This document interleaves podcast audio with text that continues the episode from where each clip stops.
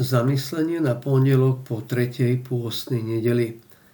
Čítanie zo svätého Evanjelia podľa Lukáša.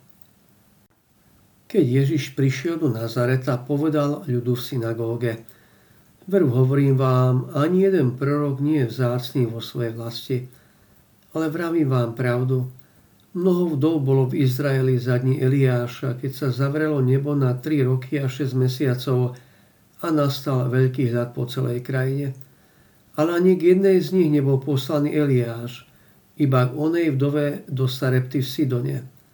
A mnoho malomocných bolo v Izraeli za proroka Elizeja, ale ani jeden z nich nebol očistený, iba Sírčan Náman.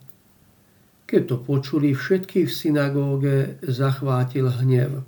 Stali, vyhnali ho z mesta a viedli ho až na zráz vrchu, na ktorom bolo ich mesto postavené, a odtiaľ ho chceli zhodiť. Ale on prešiel pomedzi nich a odišiel. Dnešné evanjelium je druhou časťou scény Ježišovho vystúpenia v synagóge v Nazarete, kde oficiálne ohlasuje svoje poslanie Mesiáša, spasiteľa a osloboditeľa.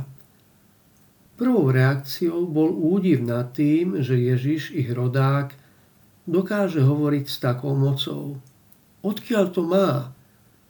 Bol to údiv, ale nie viera v neho. Mysleli si, že vedia už o ňom všetko, že ho poznajú. Toto zdanlivé poznanie im zakrylo jeho skutočnú identitu. V podstate ho odmietli. Bol pre nich len synom tesára. Ježiš im dáva najavo, že ho to neprekvapuje. Hovorí: Ani jeden prorok nie je vzácny vo svojej vlasti. Potom uvádza príklady zo života dvoch známych starozákonných prorokov. Nie sú to ani tak príklady prorokov, ktorých neprijali vlastný národ, ako skôr príklady prorokov, ktorí oslovili iné národy, čiže neveriacich. Keď bol medzi Izraelitmi veľký hladomor, Eliáš pomohol sidonskej vdove. A v Izraeli bolo veľa malomocných ľudí, hovorí Ježiš, ale Elizeus bol poslaný, aby vyliečil Sírčana Námana, ďalšieho pohana. Ježišových poslucháčov pobúrili tieto slová a zdali sa im nevhodné, ba až urážlivé. Preto ho vyviedli von a chceli ho zhodiť zo zrázu vrchu a tak usmrtiť. Už tu sa začínajú napĺňať slová: Do vlastného prišiel a vlastní ho neprijali.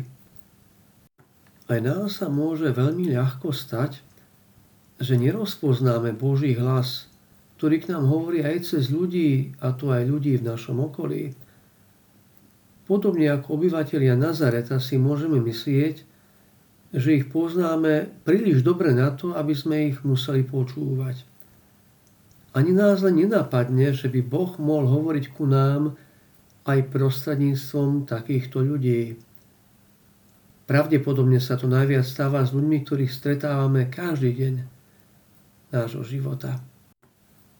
Dnes si chceme uvedomiť, že tak ako Ježiš, aj my, jeho učeníci, musíme počítať s tým, že nás niektorí odmietnú a nebudú nás chápať, ak budeme verne nasledovať Pána.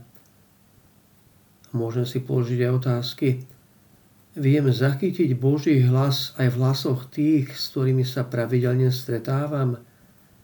Čo mi chce Boh cez nich komunikovať?